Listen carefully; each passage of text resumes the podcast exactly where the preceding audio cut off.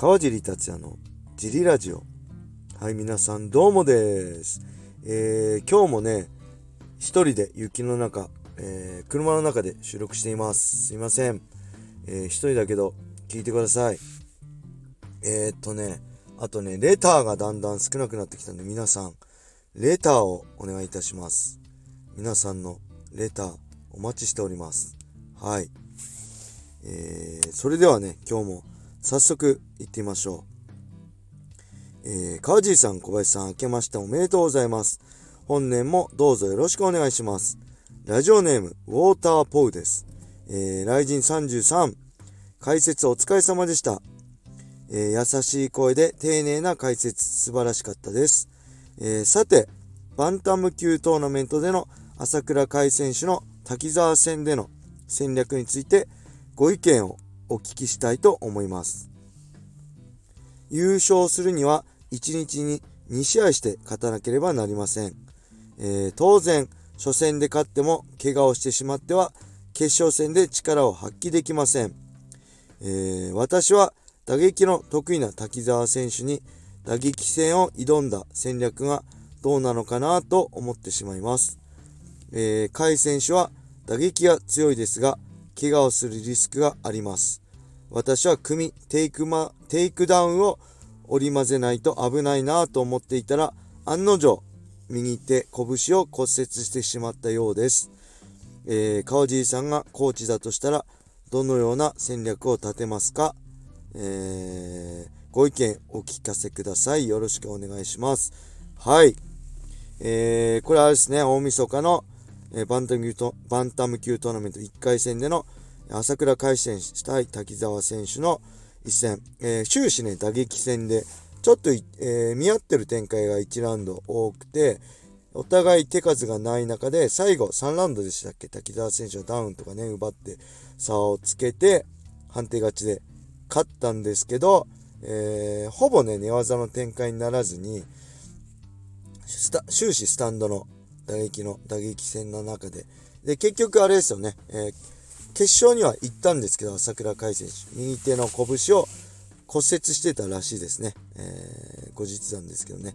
えー、なんで、まあ、これね、僕、まあ、朝倉海選手の練習したことないし、あの、見たこともないんで、あんまりね、あの、偉そうなこと言えないんですけど、えー、あれですね。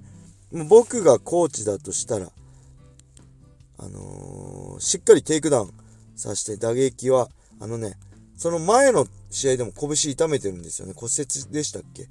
あの、海選手って。なんで、一回壊れてこの短期間でね、完治まではなかなか難しい。また再発する可能性が高いんで、そういうのも踏まえて僕がコーチだったら、えー、組みに行かせましたね。えー、で、やっぱりね、MMA って面白くて、あのー、打撃が強い選手のテイクダウンって結構割と取られやすいんですよ。なんでかっていうと、打撃を警戒してる中で、その、まあ割合で言ったら、例えば、えー、打撃が、を95%警戒してて、ただね、結構意外とテイクダウン来ると反応できないんですよね。もう打撃に意識がいってるんだ、相手は。そういうね、あのー、フェイントだったり。だからこそ、えー、タックル、組み狙いの、タックル狙いの選手が、のパンチが入ったり、えー、逆に、え打撃狙いの選手のタックルが入りやすいっていうのはあるんで、そういうのも含めて、やっぱりね、打撃だ、相当パンチ強いらしいんで、朝倉海選手ってね、そういう中で、滝沢選手がね、打撃を警戒してる中で、僕だったら、えー、テイクダウン行かせましたね。で、滝沢選手のテイクダウンのディフェンスっていうのも、テイクダウンした後の対処が、あまあ、憂流迦戦とかね、あの、扇久保戦を見る限り、えー、まだ完全ではないなっていう印象があったんで、その辺も含めて、怪我のリスク、そして、えー、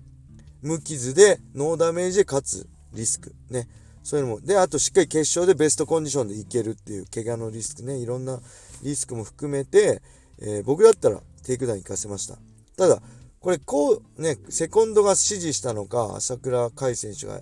それをね、選んだのか分かりませんけど、なんか打撃、全く組み技に行く、タックに行く素振りはなかったですね。終始打撃で。で、それも、やっぱりね、なんだろう。焦ってなかったんですよね。逆に井上直樹選手は荻久保選手の試合ですごい早く1本取らなきゃみたいな格の差を見せなきゃみたいなこの焦りが見えたんですけど、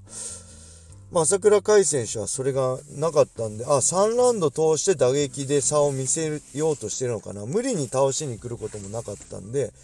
で僕はあ僕解説じゃなかったんでこの試合は。ちょっと後ろからね見ながらあ焦ってないな。別にあのー、圧倒するってね、試合前言ってましたけど、それは、あの、すぐ秒殺するとかじゃなくて、3ラウンドかけて打撃の差を見せようとしてるのかなっていうのをちょっと感じたんですよね。なんでその辺、朝倉選手はどう、どの戦略を選んだかにもよると思うんですけど、セコンドも含めてね。あのー、まあ僕だったら、怪我のリスクもあるんで、しっかりテイクダウンで、あの、上から1本狙ったりね、ポジション取って、判定でもいいから勝って、えー、決勝戦でベストコンディションでフルで出せるようにっていう、僕が戦う時もそうしたでしょうね。うん。けどね、ただ、この試合で思ったのが、朝倉海選手って、やっぱテイクダウンディフェンスはめちゃくちゃ強いんですよ。これはなかなか他の選手もテイクダウン取れないと思います。ただ、組んだ後の対処、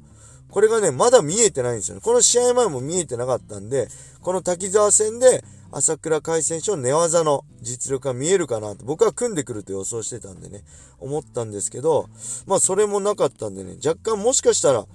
この扇久保戦とかの寝技の対処を見る限り、あ、そこまだ付け入る隙、まだ、この、なんだろう、レベルを上げる必要があるのかな。すべて万全において、自分では寝技もできると言ってますけど、その辺若干付け入る隙があったのかもなって今になって思ってますね。後付けなんでね、あの、偉くもなんともないんですけどね。はい。そんな感じです。えーと、それではもう一つ行きましょ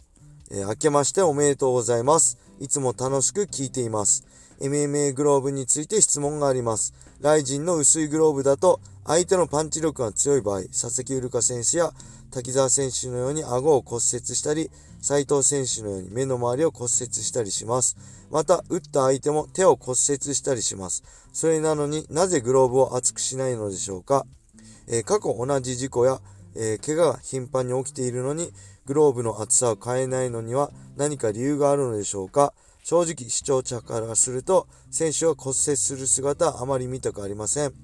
え、また、USC や他の団体のグローブはライジンより安全性が高いものを使用しているのでしょうか？はい、ありがとうございます。これもね、前に話したと思うんですけど、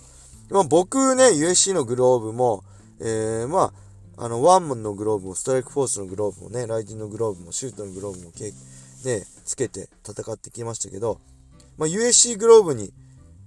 対して、ライジングローブの方が、あのー、薄いとか、怪我しやすいとか、思ったことはないですね。僕の印象はむしろ逆です。USC のグローブの方が薄いし、怪我しやすい。ライジンのグローブの方がしっかりしてるな、握りやすいなっていうのが印象だったと思います。で、やっぱりね、あのー、あれですね。怪我するときってしっかり握れてないときなんですよね。しっかり握れてれば、ギュッて力入れてれば拳硬くなってるんで、意外と、あのー、拳の怪我はしにくいんじゃないかなっていうのが僕のイメージです。だからね、えー、これ、あとあれですね。パンチを食らって怪我したを、今回であれば、まあ、佐々木瑠香選手だったり、前のね、あの、朝倉海戦のね。で、今回の滝沢選手も怪我してたみたいですし、斉藤選手も目の周りを骨折したみたいなんで、これはね、えー、なん、意外と USC でも骨折してるけど、まあ、日本と比べて情報が出てこないっていうのがあるんじゃないかなって、まず一つ思います。もしかしたら、来日の怪我が多いかもしれないですけど、USC 選手も結構大きな怪我してたけど、やっぱりそこまで試合後ね、あの、評判にならないっていうので、それもあると思うんですよね。で、これ山田さんが言ってたんですけど、山田トレーナーね、僕の練習して、ね、見てもらってて、この、あれなんですよ。バンテージとかテーピングがね、決まってるんですよ。あの、雷神って。で、それ結構ね、厚く巻くには足りないんですよね。なんでその辺、の違いがあるのかなと思いますね。もしかしたら、そのバンテージの USC もそうなんですけど、雷神で、えー、指定された、支給されるバンテージとテーピング、これの、あのー、なんだ、量とかが少なかったり、品質がどうなのかなっていうのは、もしかしたらあるかもしれません。それはやっぱり山田さんも USC だったりね、ストライクフォースだったり、まあアメリカのコミッションで支給されたバンテージと、えー、ライジンのあバンテージだったり、山田さん自身が普段使ってるバンテージだったりの差を比べての話だと思うんで、もしね、可能であれば、えー、そのトレーナーが用意したバンテージ負けるようになった方が、より、えー、骨折のリスクは減るんじゃないかなと思う。それでもし、ね、なんか不正があるんであれば、しっかり、あのー、チェックして、巻く前にチェックして、巻いてるところもしっかりチェックされてると思うんで、それも踏まえてね、えー、改善できるとしたら、そこなのかなと思いますね。ライジンのグローブは僕はすごいしっかりしてると思うし、あの、怪我がしやすいともね、思わないですね。ただやっぱ日本の、ね、日本の選手って日本語でこうやって YouTube や SNS で怪我をね、あの自分で言えるんで、海外の選手はなかなか見ないじゃないですか。骨折したと拳痛めたってね、試合が、あと YouTube や SNS 等で見ること少ないと思うので、その辺も含めてね、表に出やすいっていうのもあるし、もしかしたらそのバンテージね、とテーピングを支給じゃなくて、もっと、あのー、トレーナーが用意したものだって、もっとよりいいものに変えるのも一つなんじゃないかなって思います。はい、そんな感じですかね。レターありがとうございました。レターどしどしお待ちしてます。それでは今日はこんな感じで終わりにします。皆様良い一日を。またね